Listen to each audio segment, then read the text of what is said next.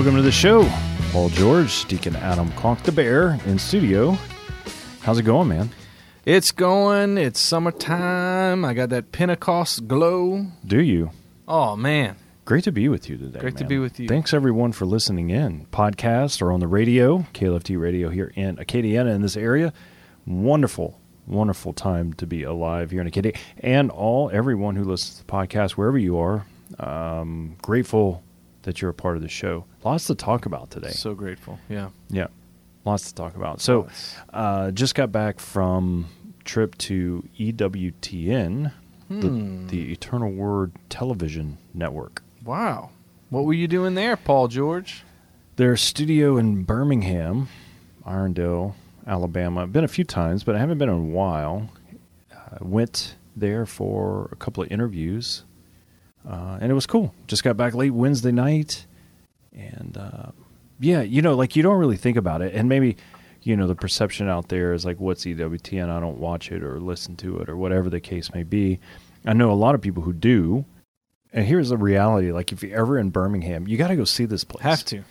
I mean, it really is an impressive, you know, television, you know, network. It's huge. Mm-hmm. And you can go to the studio, you can see it all. I mean, the way this thing started with Mother Angelica, I know we've, you know, we kind of like, a lot of people don't think about it, you know? Mm-hmm. And then you go and you realize. So I walk into the studio, right? I'm going there for my interview. I did a couple of uh, shows for the show Life on the Rock. And then I did a podcast with Father Mark, one of the hosts Nice. but you walk into the studio and you don't realize like there there's televisions you know in the lobby of the studio and they have what's streaming or what's playing in different countries and in different languages all over the world Yeah. Yeah. It is impressive. and that's when i was like oh wow like this is pretty impressive like they're doing they're, they're this network is literally worldwide and they have shows in different languages all over the world and in some places in the world this might be the only catholic content people get Yeah. You Yeah, know most most countries I would say they're in. That's probably true because, you know, like if when you go there and it is impressive, you could see all the countries listed, and I mean, some of them uh, are are not as developed. Let's say, Right. especially with Catholic uh, Yeah. media, right and so it's what a service that they bring the gospel over the airways and They the really do. television to those places. yeah i know in america it's different because we have so many options Yeah, we got like twenty eight thousand Catholic things now, you know, including the Paul George show. yeah not only catholic things but just streaming services and apps mm-hmm. and internet and you know like but if you just like if you ever have the chance to go visit the campus of EWTN it is really amazing. They have this beautiful chapel where they film mass every day but you can go to mass mm-hmm. and they have adoration all day in there and it's beautiful. So I was able to go in there and pray in between things go to mass um, just enjoy you know the time being there and then of course had the interview you know Yeah, it's such a beautiful experience. Like you said, if you're in the area and you've never been, you have to go for sure. Um, just so much grace being pumped out of Irondale, Alabama, to the rest of the world. So, how was the interview? it was good you know i got i got makeup on not still For but, real? but it did you know because the you know on tv like you can get a glare off your face so they Right. they they say they they need to take the shine off your face Ah, you know let your light shine let your Oh. light shine, not your face. Yeah, so the girl was doing like the makeup when I got there in the green room with Father Mark and then Brother John, who did my my interview for Life on the Rock. And so I was asking her, I was like, you know, how do you know which color to pick for someone's face? She's like, I just have learned to match people's colors. Wow. Yeah, so she was doing it, and I said, you know, my wife says that I'm I'm pink. You know, she says my my wife says my my I'm pink. Like my I have a complexion that's pink. I was like, I've been fighting her my whole life, and be like, I'm not, I'm not pink. You know, like I, I'm not pink. And she turns around. This this you know young adult little makeup you know artist. She turns around. She goes, uh, yeah, you are kind of pink. and I was like, this. See, my wife has been right this whole time, and I've been fighting her on it. That is something. So I'm pink. You just gonna own it? I, I mean, what else? I didn't. I didn't want to fight with her. I'm like, you are a color matcher. Wow. So like if you put on a pink shirt, I might not be able to see you. Right? Yeah, I would just blend in apparently. It look like you're not wearing a shirt. Well, she says you have an interesting kind of tone of like, you know, brown or tan, tan, I don't know, and and pink, and and you know whatever. So Wow, yeah, what an experience! mm-hmm. Of course, you were chatting about uh, Holy Grit, the new book. yeah. I got uh, two two shows on Life on the Rock, uh, two episodes talking about masculinity, Oh, okay. authentic max- masculinity, talking about the book Holy Grit, the saints in there. It was a cool interview. It it kind of felt like a podcast that was being filmed. It was kind of discussion oriented. Yeah. That's great, man. Yeah, brother John did a good job. You know, That's great. wonderful. Reaching the world with the gospel. Yeah, Paul George. right here, right now. You know. Speaking of uh, reaching the world with the gospel, do you have a have you seen? What did you say? That is so interesting. Are you for real though? So, you ever take a while to do something you know you need to be doing? Like, so for example, oh, I need to get this renewed, or I need to go visit the Social Security's office, or I need to go do whatever. And you procrastinate just on takes it? a little while. yeah. Keep pushing it off. Yeah, yeah. Is that what? Does that ever happen to you? Yeah. Sometimes. Of course, yes. Everybody. It happens to everyone. I don't know if it happens to everyone, but it happens to me. but I feel much better Well, depending on what it is, I think people procrastinate on different things. So Mhm. something I- I might not procrastinate on, you might. Like if I get a license renewal, I renew it immediately because it just Yeah. bothers me. You might procrastinate on it, I might. but when it comes to building a website, you just knock it out, and I'm just like, ah, I don't want to do that right now. I'll procrastinate on that. Good point, Paul. Okay, But I'm- I do feel a lot better myself about myself now that I've heard the story of the sh- unknown man Mhm. who walked into a California library earlier this month, in fact, just a few days ago, and handed in a book that was almost 100 years late, overdue. really. Mm-hmm. What did he get it when he was like one? Like, Well, how old is this you know, here's what happened. He walks in, puts this book on the desk, and then walks out. So they take the book and they figure out the St. Helena Public Library in California that uh, this book, which was a book on American history, was actually due back at that library on the 21st of February, 1927. Wow. Yeah. And uh, the fees add up to about $1,800. That's not bad for a uh, hundred years. I know. Pretty good. Um, there's actually a uh, a little note from 1927 when the book was uh, taken out was was checked out that the book may be kept for two weeks, and uh, it was a lot longer than two weeks. What's the latest you've ever been on something that you've been behind on something? That's like a core memory for you. Do you have anything? The latest I've ever been behind. I mean, I, Well, something like that. I haven't gone too late. I mean, there's been times that I've driven around without my license renewed, uh, like the license not, registration, not the license, but the Yeah. registration renewed right. for a bit. But oh, the sticker, the state sticker, Yeah. at, in the front. Oh Inspection gosh, sticker. I've gone Forever. months. You're just forgetting about it. But the one that's probably the most serial is my uh, contacts. I don't know if you wear contacts yet, No. but you're not supposed to wear them for like ever. They make me dizzy. but I'll go two years with the same pair of contacts. I know people who wear contacts right now are like, what? What? But yeah, that's true. Hmm. Who has time to see, Adam? It's it takes a lot of effort to see. You know, like who has time to actually see well? Obviously, you do not. Mm-hmm. you know so it reminds me of the gospel story where and this one always bothers me uh, in a good way uh, i can relate to it is the people who work in the vineyard um, uh, and they work all day and then there's some workers who come at the end of the day you know where i'm going Mm-hmm. and they get paid the same amount you know what i'm talking about Oh yeah. yeah, that story really bothers me, but I get it, right? Because these guys worked all day and they got paid a fair wage, and then some guys showed up at the end of the day, and and the landowner was like, "Yeah, y'all go to work," and they work for like an hour or whatever, and they got paid the same day wage as the people who worked all day, and the people who worked all day were really ticked off, but the people who sort of procrastinated, show up late, and pay and worked and got paid, like they got the same pay. This is the beautiful thing about the gospel too is that like You know, no matter how far we've gone or procrastinated in our life, we have this conversion, maybe even late in life. Like we get the inheritance of the kingdom of God.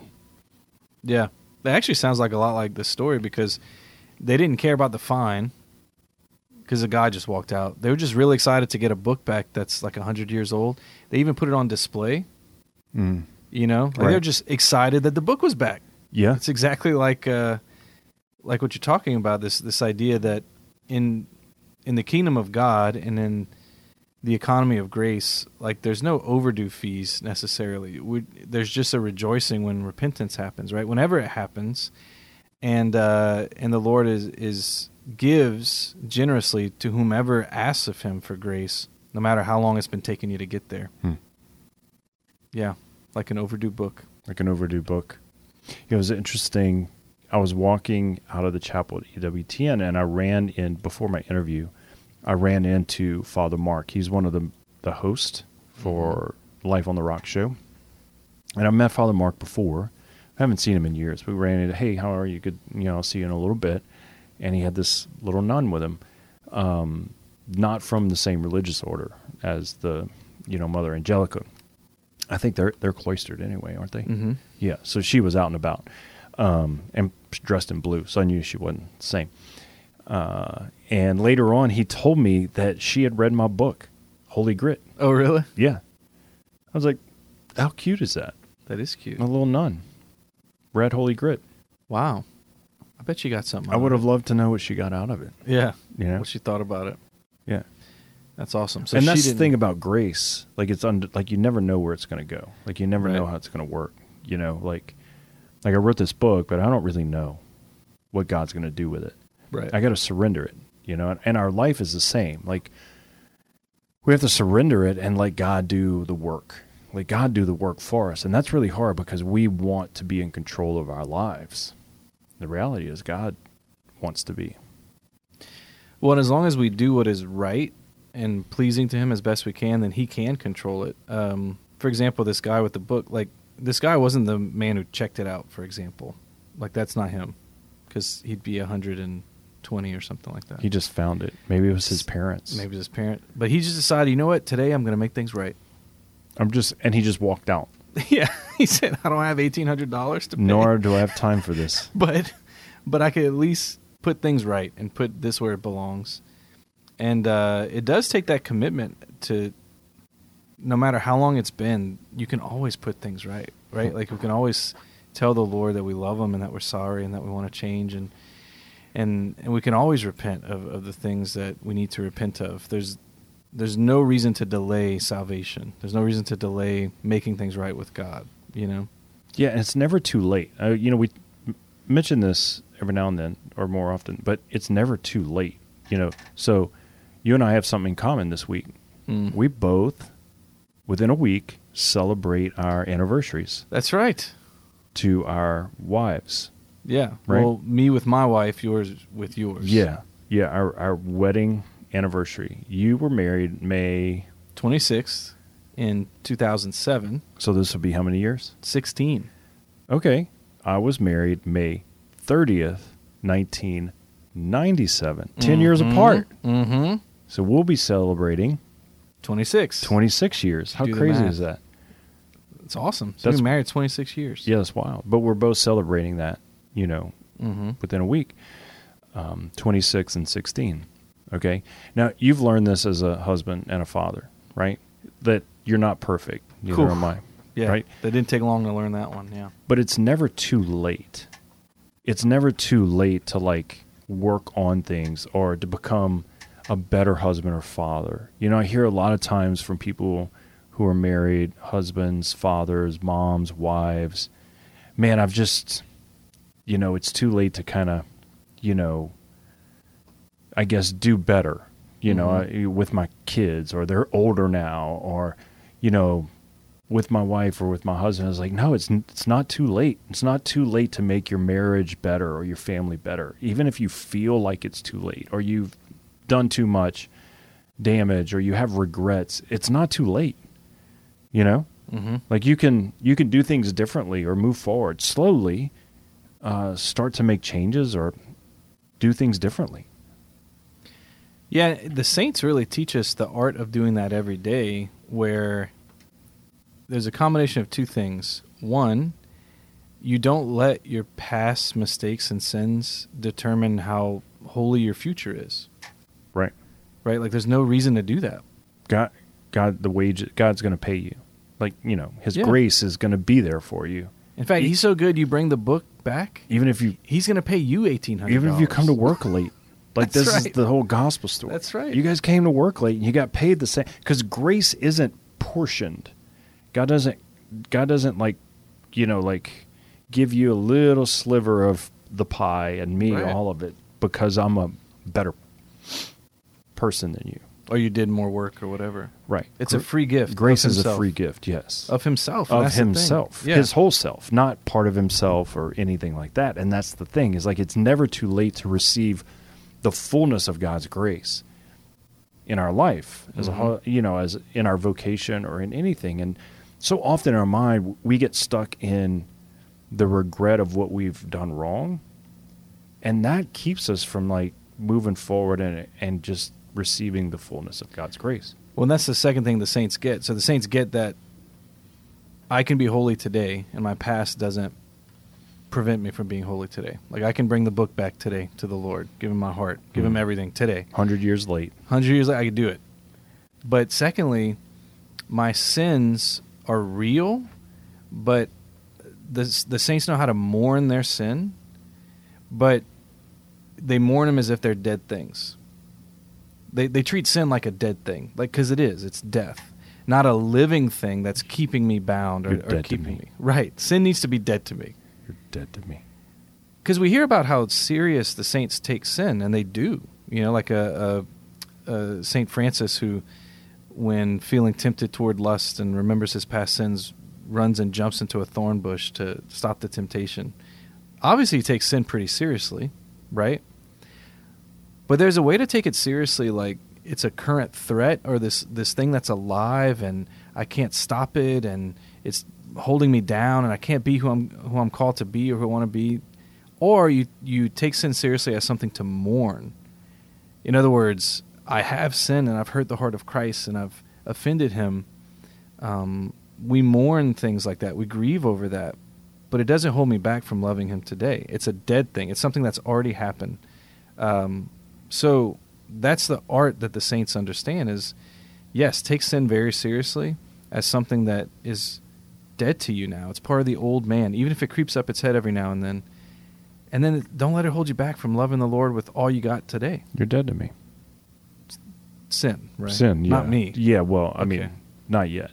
Not yet. Yeah. One day I will be. Is that what you're going to say at my funeral? He's dead to me. He's dead to me right now. Okay, let's let's take a quick break and we'll be right back. Healthcare that works better and costs less seems like an oxymoron, right? Take a minute and check out our sponsor, Solidarity Health Share. Members say that faith-based health sharing is a much better fit than insurance, all while costing less. Prices start at $384 a month for families. Call now to see how much you can save. 844 387 8533. That's 844 387 8533.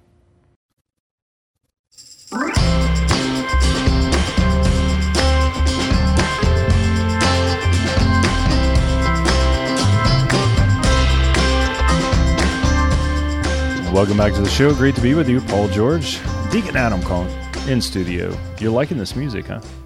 It's feel good music. That's what Is they call it? that. Feels good. Summertime. Yeah. Summertime feel good music. School's ending this week. It ends, Kids are yeah. home. It's- You're, you know, you're wrapping up your school year, and you got a It's lot of wrapped up. exciting. You know, not to like to toot your horn, but like I want to toot it. You're not tooting it. Whoa. Toot toot.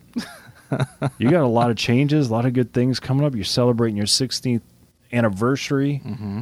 and you are starting a new role at your parish, St. Yeah, Martinville. very exciting. Yeah. director of evangelization, Yeah. overseeing, you know, all things that are formation at your parish and in the city, the town, beautiful location town.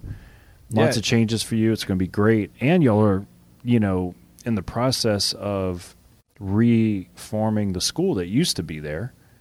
Um, you know, kind of visioning out having a little Catholic school there.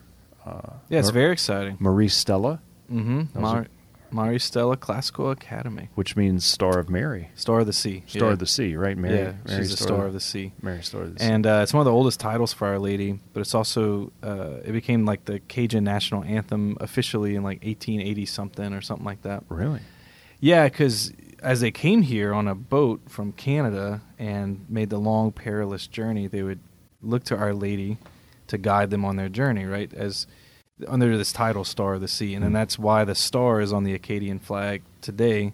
Uh, it's it's Our Lady Mm. and how she guided them from where they were in uh, Nova Scotia, in Canada, all the way to here in St. Martinville, where they where they got off the boat wow. in St. Martinville, and so it is a beautiful little Cajun town. It's it's the birthplace of it. Of So they go in the sea up like the Mississippi and then up like the Teche River. Like what? You know, You know, I don't really know the exact route actually, but yeah, it all adds up. They river to river, and then they end up in the Ville. Wow. Mhm. And settled.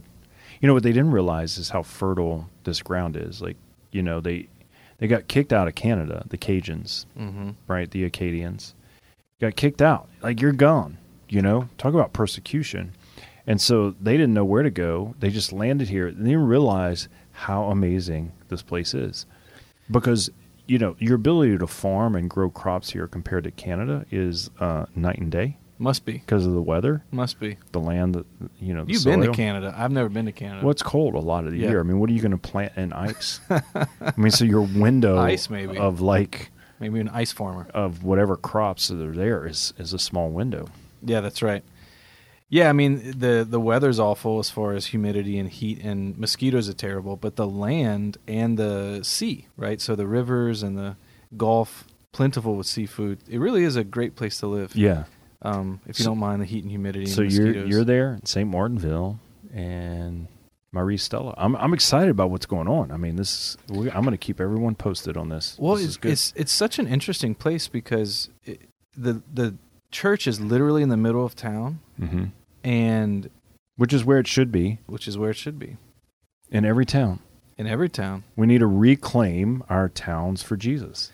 Well, then, wherever you are right now, podcast listener, take a, a pole or something and go stick it in the middle of your town and say, "This is the site of the future church that I'm building." Yeah, the crazy part is they're closing down churches in some places, but maybe they should close those down and build one in the middle of town.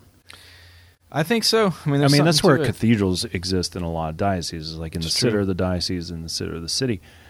Um, you know, St. Martinville is a little Cajun town outside of Lafayette, but like in the center of town, just like, you know, sort of this little courthouse square and like the Mhm. whole thing of like a little small town is there's the church where it should be.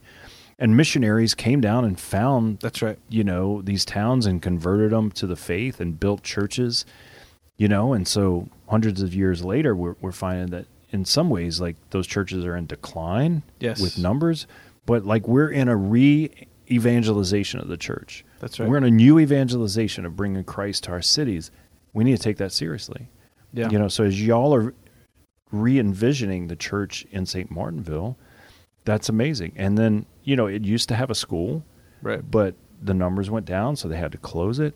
But there's a new evangelization happening, and so y'all gonna, with the evangelization in town, reopen a school eventually, you know, and just do what you need to do in St. Martinville. Right. Build a kingdom in St. Martinville. Kingdom building. So we're, so we're all and that's about. what I tell people is like just focus on your neighborhood, your town, your city, your place, and if everyone does that, imagine what God's going to do in our country and our world.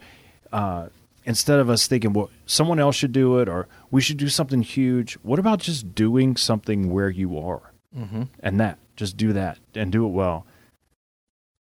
God can do so many things. He can, and like we talked about before, he's promised that the gates of the netherworld won't prevail. So as as we march into our cities with the gospel and the kingdom, we win. Right? The devil can't stop us. Uh, even where he has strongholds and homes and uh, families and businesses or whatever, as soon as the gospel is preached with conviction and credibility, because people are actually living it, the devil can't stop that. Devil can't stop He can't. He can't stop So that's it. why it spreads like wildfire. But what you're saying is true. If we all focused one with a credible witness. I'm going to follow Jesus, right? Right. I'm going to live for him and nothing else matters in my life. That credible witness focused on a small town or a neighborhood Yeah. wins 100% of the That's time. what it should. That's the way it 100% of the should time. be. You know, we, people want to either do something big or nothing at all, or they want to Mhm. look to someone else to do it instead of them. It's like, no, no, no. Let's all just do something small in our area, in our city, in our neighborhood, and watch God grow. You know, Yeah. um, you know, one person like that we celebrate a great saint. I don't know if you have a patron saint for your marriage. We uh yes. So we were actually married on the feast of Saint Joan of Arc. Wow. Yeah. So it- she chose y'all. Yeah, she chose us. And I Mhm. don't know if we actually knew that when we got married, but we, Gretchen and I gained a devotion to her, and then we realized, hey ho, we were married on her feast day, How about that? May 30th.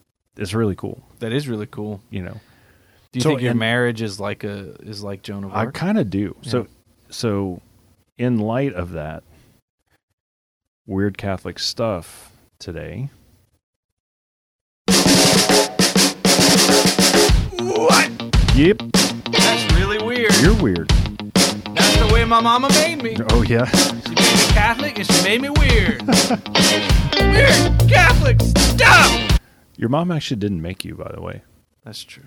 I mean, I mean, sort of. You're co-creators. Parents are co-creators. Right. Your mom and dad. But they didn't like pick things about me, right? Like God picked. yeah, Yeah. Right. They didn't make me kinda- like a carpenter makes a table where it's like I'm gonna choose how the edges look and how the you know. right. Like you make robots, which are in a thing, and we're going to talk about that. Like there's some robots happening. But the weird Catholic stuff is that okay, Saint Joan of Arc, sort of a weird story.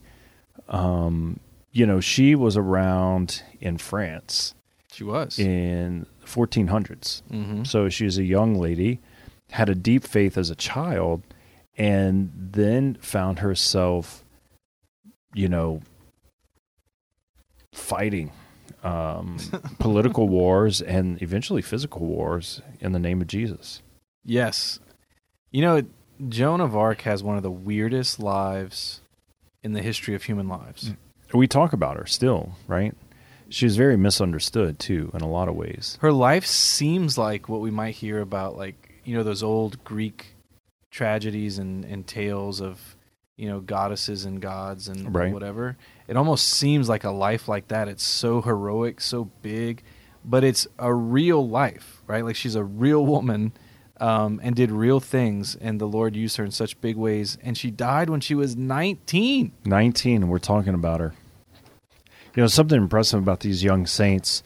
You know and you were asking about you know do we feel like our marriage is in some way like joan of arc?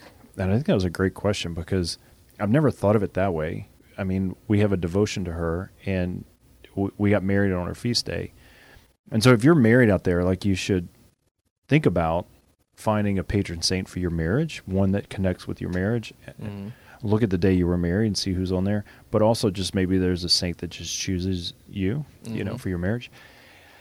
Saint joan of arc I, I do feel like in some ways like gretchen and i's mission as a married couple is to fight for other couples like for to fight for marriages. So a lot of the work we do for marriages married couples retreats conferences you know one-on-ones things that people don't even ever see is this spirit of joan of arc to like really fight uh, for truth and for freedom for people's hearts. You know, Yeah, yeah, and I would. That's that's a beautiful analogy, Paul, because y'all do fight for that, and it does take a fight.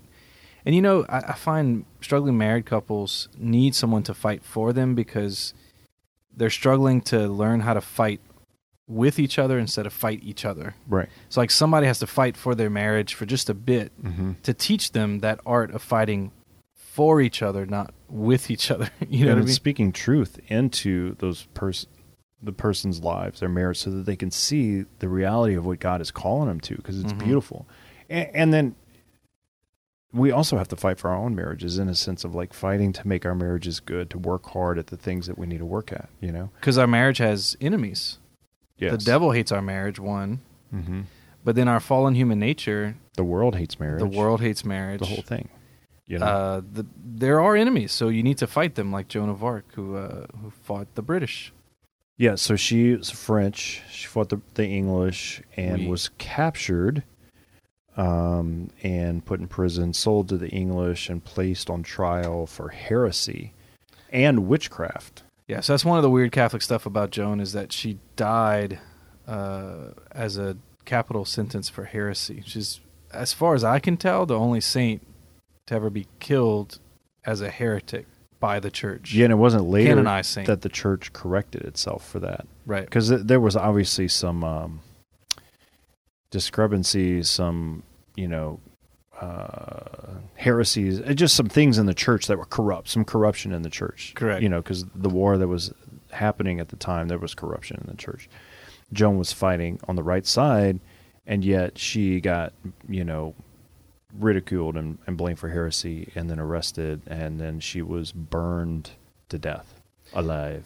Well, the British uh, just couldn't take Joan with her vocation. They couldn't handle it um, because she was inspiring not only uh, devotion to our Lord and Our Lady, Mm-hmm. who, which was her banner, um, Our Lord and Our Lady, that she fought under. Not only was she inspiring great devotion in the people, but she was also winning. Hmm. She actually won battles as a 19 year old girl, leading troops that were outmatched and, and out trained, uh, beating the British Hmm. back um, back into England, and they couldn't f- stop her. So they say, "All right, we're going to capture her and figure out how to condemn her as a heretic, so that this devotion and, and this movement she started as like this holy warrior can die down because she's going to be called a heretic, right? So they trick her, and uh, it's one of the weird Catholic things is they um they took all her clothes away. Do you know this story of how they tricked her into burning her at the stake? Because they were they would uh they were in asking her very dense theological questions to trip her up. Mm-hmm. and she would answer them like our lord would do in the gospel like very simply in such a way that like she wasn't trapped. Like, what is truth? yeah one of them was like are you in the state of grace right now? So if she says yes well that's the sin of presumption you know because no one really knows whatever right? If she says no well then she's in mortal sin like why whatever. So she uh they ask her that and she says um if i am i praise god that i am and if i am not i beg him to soon make me so or Hmm. something to that effect What a brilliant response. yeah. So they couldn't get her. So they they throw her back into prison, and uh, they take her clothes away while she's bathing. They take them away, and they only leave in there male clothing. oh, is that how that happened? Mm-hmm. Okay. So she puts on the male clothing and comes out, and uh, they say, "Look, she's she's a well basically a transvestite, right? Like she's she doesn't know who she's confused, Hmm. right? She's she thinks she's a man. Wow. She fights like a man. She dresses like a man. She's, and so they kill her for that. Really? Yeah, That was the ultimate, like, apparently hmm. wow. they tricked her. Yeah. But um, Yeah. You know, she's admired by, you know, for her bravery by women and men. Like, Mhm. her courage inspires, you know, uh, both genders to, like, live with that type of courage, you know? that's right. and yeah, to be burned at the stake, be burned alive, but not only just that, but sh- she died. She died in her heart, knowing that she fought for truth, but she also died knowing that she was misunderstood. Like That's right. you know, Just she- like our Lord. yeah, just like Jesus. Well, now those were her dying words. Jesus. She was saying the name of Jesus as she burned Ooh, how crazy! Is loudly because she was getting burned. You know, so it was kind of like a yell, that? maybe. Yeah. Hmm. Mhm. And then and then they then they said, "You're dead to me." they did You know. for sure. Yeah. Um, when you said uh, she inspired courage, it's it, what a strange story. I mean, she she's called by the Lord as a woman to lead an army of men, and she inspires manly courage in them. So it's not like she's a woman leading in such a way that she suffocates masculinity, right? Like Right. she she's the man. No, she's not the man. She actually encourages masculine strength and courage in her men Right.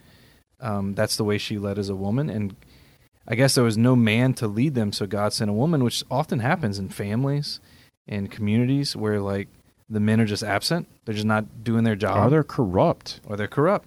you know, and they're not focused on the right mission. Mhm. And this is what happens with men: is that we get corrupt by the world, we, and we're lost in our own sin and and our own power and ego. You know, and this is why the beauty of marriage is that men and women complement each other. Yep. Women have a certain strength, certain gifts, and men as well. Uh, and then each individual has their own unique gifts and strengths. And then when you combine those two, a, a marriage um, shows forth the glory of God better together than you do individually. Mhm. Like you show forth the love of God in your marriage better together than you would just on your own, because you're you're most fully who you are in God in your vocation of marriage, Yeah. right? Yeah, and, you're, and there's an art to marriage where you learn how to help bring out the best in the spouse, like to make them more and more who they are. Right. And that's different than doing everything for them, right? So like if you know if the dad is is uh, slacking on his duties to actually teach the faith faith to their kids, not teaching them to pray, not bringing them mass, whatever. Well, the wife could just do that for him, you know. But there's such a a way of leading where someone is not that you actually encourage them, like Joan of Arc, to be the man they're supposed to be, um, but at the same time taking care of your kids. And so there's a um, there's a way to love the spouse and the other that makes them more of who they are, not makes up for what they're not doing, so they don't have to worry about it. You see what I'm saying? Right. And we do enough of that in the church where we just say, okay, well, uh, you know, this isn't happening, that's not happening. Well, let's just do the best we can and move, you know, move on. There's a way to engage in the church that actually makes the church better. Speaking of being misunderstood, I'm really kind of worried right now, and, I, and I'm laughing about it as I'm saying it. But so in New York, I was reading that there, there's now these like robot robot dogs Yes. that are going around the city. So they're actually robots that are like monitoring the streets. mm-hmm. Okay, this is real. Like I'm not making it up, right? You were you were reading about it, right? I showed it Mhm. to you. Mm-hmm. Okay, and then I was also reading that there's a McDonald's in Texas that is fully operational by like no people. Wow. I don't know how. I need to read more about it. And then you know, So it's just a big kiosk of McDonald's. yeah, and so like this whole idea of like AI, artificial intelligence, and robots is like growing, and it's kind of freaking me out because it's like, okay, like with Joan, like there was a misunderstanding. Okay, Mhm. what happens when you're dealing with a robot who has no logic and there and no ethics within the logic like their ethics are just like black and white but there's no logic so like oh like you know um you know i wasn't jaywalking but this robot cop na- says i was but somebody pushed me into the street Mm-hmm. and I and I jumped back out of the street, but somebody had pushed me and they arrest me. There's no logic. There's no like discussion. Like there's going to be so much misunderstanding with robots. It's kind of freaking me out. Wow. Sounds like you're worried about it. I've thought a lot about this. I had a long drive, so I drove to Birmingham to EWTN instead of flying because that there was no direct flight. So Mm-hmm. Yeah. Wow. yeah, misunderstandings can happen with robots and humans, but with robots, it well, I mean, if you think about like the misunderstanding between humans, mm-hmm. and we have the ability to like communicate to have logic to have emotion to have education and and and come up with a, a nice little resolution maybe not all the time like with robots like what do you do when it's just there's no like logical explanation to like defend yourself then robots like no this is just it this is what you did. and you're like, no, no, no. This Like, I don't think you understand. It's not that black and white. Like, someone pushed me into the street. I wasn't jailwalking. No, no, no. You were. and they arrest me and put me in jail. And they're strong because they're robots, Right. so you can't fight back. Right. Like, so there's there's robots now policing the street. Now, they're robot dogs, so they're kind of monitoring. You know, so they're they're not to the point where they're like, but they're getting to the point where it could replace like cops in some ways. Well, AI and robots can replace the whole workforce, which is uh, work has to become something more than Not every job, efficiency. but a lot. A lot. Like I don't want to name them right now because if that's your job, I don't want you to get nervous. But point being, But see, here's the point: it's always going to fall short because the the the robot has the inability to be human, to have uh, emotion, to have empathy, to have certain, you know, human characteristics that are always going to be part of the human nature. And you know, we're I don't know. It's gonna it, it's gonna crumble in on itself. I don't Yeah. know how. I don't. I don't know the future.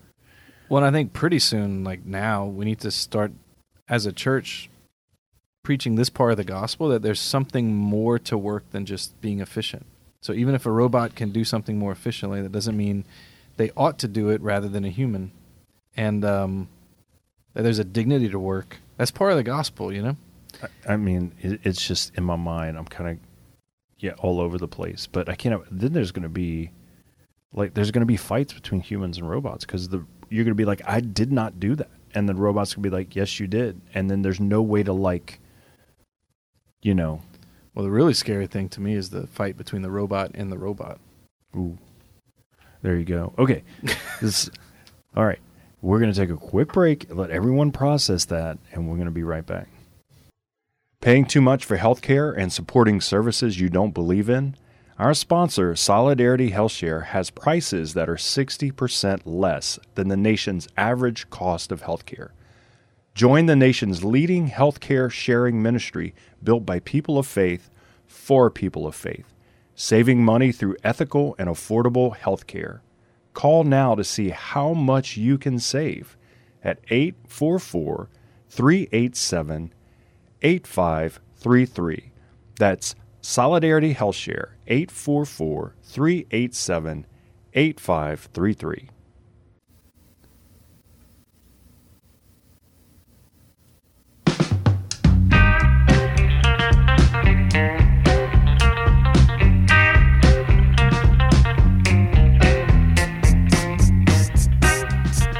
Welcome back to the show. Great to be with you. Uh, this is a robot speaking This is a robot. in the place of Paul George. Um, so we were just discussing off air because we can't get off this topic. Um, it's kind of freaky, but uh, there is like a like a. I was also, and you were you were mentioning this too, but like a some of this artificial intelligence can copy your voice Yeah. and and then therefore like speak for you. Yeah. So I don't know if if like you could like if we just generated the text and then a robot could just record the show. well, it's worse than that. So it's worse a buddy of mine who's or better. who's been playing with AI for a while. He did this one time because we we did a podcast uh, at at the school I worked at um, where we did I don't know twenty some episodes. Mhm. So he uh, used those episodes to train this AI thing, and uh, told it to produce a twenty minute podcast about something. I don't remember what it was, in the style like of us talking in the way we talk, and it came out pretty, pretty. It was crazy. Really? Does he, Yeah.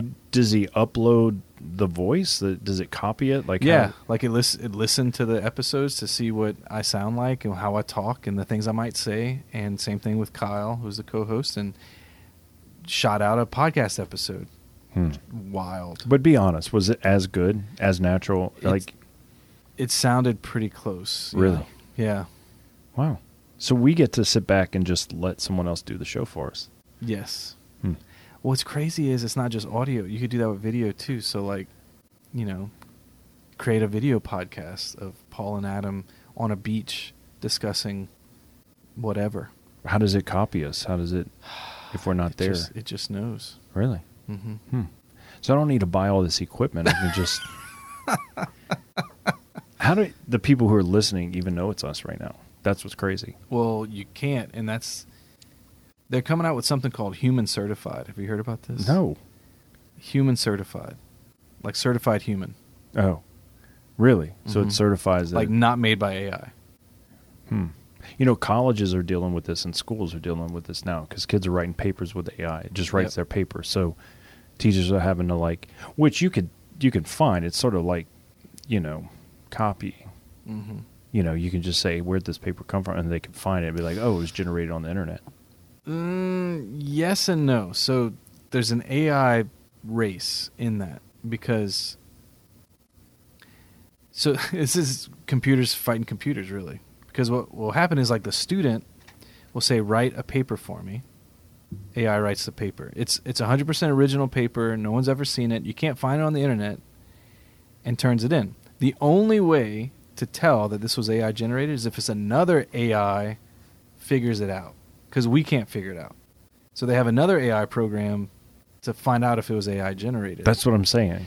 but then the other AI program is like, well, I need to be able to beat the A- the other AI program. So it's this back and forth that only ends in our destruction. So do we all just die from here? Eventually, yeah. Okay.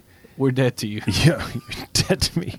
We all get killed by robots. yes, eventually. yeah. Okay, that's or Jesus comes back yeah, first. that's the Yeah. end of the story. Mhm. Okay, We've So- we've seen this movie before. Yeah. okay. Well, then let's do a six pack of questions because that might Question. that might just pop us out of this or keep us going. Oh my goodness. Yes. All right. Question number one. So you mentioned you were in uh, Irondale, Alabama, outside of Birmingham Si, at senor. EWTN studi- Studios. But it wasn't your first visit. I want you to uh, tell us about your first time you were on, on an EWTN program, um, and then maybe there's a funny story or like something uh, embarrassing about it you could share as well. Embarrassing. Maybe I don't know. Hmm. Tell me the first time you were on. The first time was probably 2006 or seven. so there must be a good embarrassing I was story. running then, no? Adore Ministries and I went for an interview just about like ministry work and speaking and whatever I was doing in Adore Ministries. So What show was it? so um, it was Life on the Rock, but Okay. Father Mark was young. A guy named Doug Barry was the co-host. It was like Mhm. the original Life on the Rock. It's it's changed a little bit. Mm-hmm. Um, I don't know if there was anything embarrassing that I can remember. Maybe I blocked it all out. But Like like uh, were you wearing a V-neck T-shirt, for example? probably, maybe Okay. back then, Yeah. not anymore. Okay, Yeah. nice. The embarrassing thing is this time was I was called pink. that is pretty rough. Yeah, you're pink. Okay. You're pink. I, that was confirmed. That's all. I told my wife, she's like, I've been telling you for years, you're pink. Question number two. So we talked about this uh, strange man who brought a 100 year old late book to the library in Mhm. California. Do you remember a day when you had this thing called a blockbuster or some video rental store? Video store, yeah. And you had to bring it back in, for a certain day. Yeah. Uh, They made their money on, on late, you know, check ins, whatever. so my question, like, I don't know this about you because we never talk about it because we don't rent movies any, anymore. What kind of movie renter were you? Did you bring it back in when you're supposed to? Did you take a while? Were you late? I hated late fees. Yeah. Yeah. So I was stressed out about it. Yeah, stressed out about it. And I will not rent or whatever, check out a book at the library Mm-hmm. for the sheer fact that it might be late. Mm-hmm. So I just won't do it. yeah, I'd rather rather buy the book. I'd rather buy the book or not get the book than for the book to be late. Wow. I'd rather you get the book and then, then And then I'm calling you like 30 days later. that's my OCD coming out. bring though. the like book back. Blockbuster, like I'd much rather you rent the movie and be responsible for it. okay. All right. Question number three. Uh, we talked about Saint Joan of Arc, and that was the day you two got married. It it was Mhm. 26 years ago. It was an amazing day. That was an amazing day. Uh, and I asked you if your marriage was like Joan of Arc, and you said yes, like fighting for couples, that kind of thing. hmm Um, why, in your experience, why do couples stop fighting in their marriage, like fighting for their marriage? Like what, what? Because everybody wants to be happily married, right? Like everybody Yeah. wants to do what it takes. Yeah. Uh, but there's a certain point where you just stop fighting for it. It's hard you give up. you know? Tired. you just feel like there's maybe there's no hope. There's you know we've we've keep doing the same things over and over. The other person's not meeting my needs. I'm not, meeting their needs, and we drift apart. And I think that's ultimately the drifting. Just the distance seems so long, you know, apart that people just think it's hopeless, and that feeling of hopelessness in our life and our marriage, you know, is is hard to deal with. You know, and that's what we're talking about. The gospel is like that we had mentioned about the the vineyard is like God's grace is sufficient and is all there for you, even if it's, you know, last minute. Mm-hmm. Like, don't stop. Like, God will give you what you need. Question number four. Um, so related to that, this last minute grace. So we just had Pentecost, Mm-hmm. and we encourage folks to pray a Holy Spirit novena. Yes, Um, I did mine. all right, how did it go? Great. My wife and I did it together, and we had petitions because you can add petitions to the novena, Mm-hmm. and the petitions grew. So over the nine days, they got longer and longer and longer and longer. So I'm of the I'm of this this the the mindset that you have to keep the petitions that you start with, or God won't honor the ones you throw in last Like day minute. four, he's like, "All right, come on now, But come on."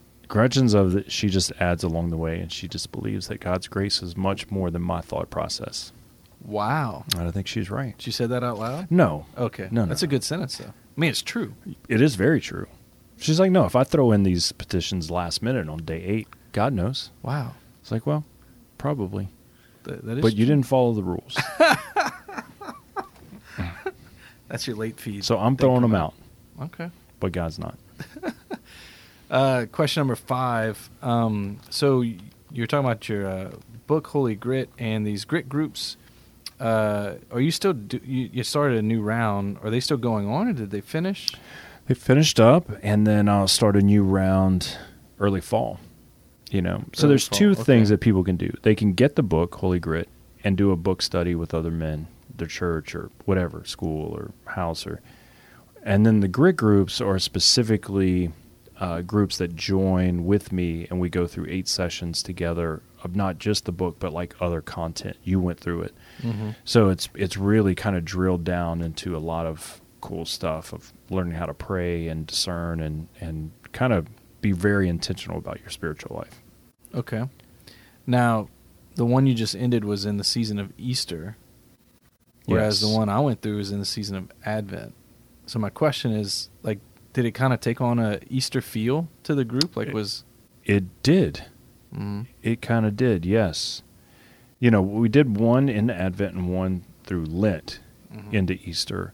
And it's just kind of how the church falls, right? Like Advent's in the fall and Lent's in the spring. I don't know if you know that. yeah, but uh, the way that it falls, it, so it, it kind of has a fall Advent feel, and it has kind of a spring Lent Easter feel. It, it you kind of have to go with it. So, whoop, there it is. Whoop, there it is. All right, question number six. Uh, it's Pentecost. Yep. I mean, it's Pentecost has happened. It's uh, now ordinary time. Now what? Now what? We just went through Pentecost. You, you I prayed the novenas. love- Now what?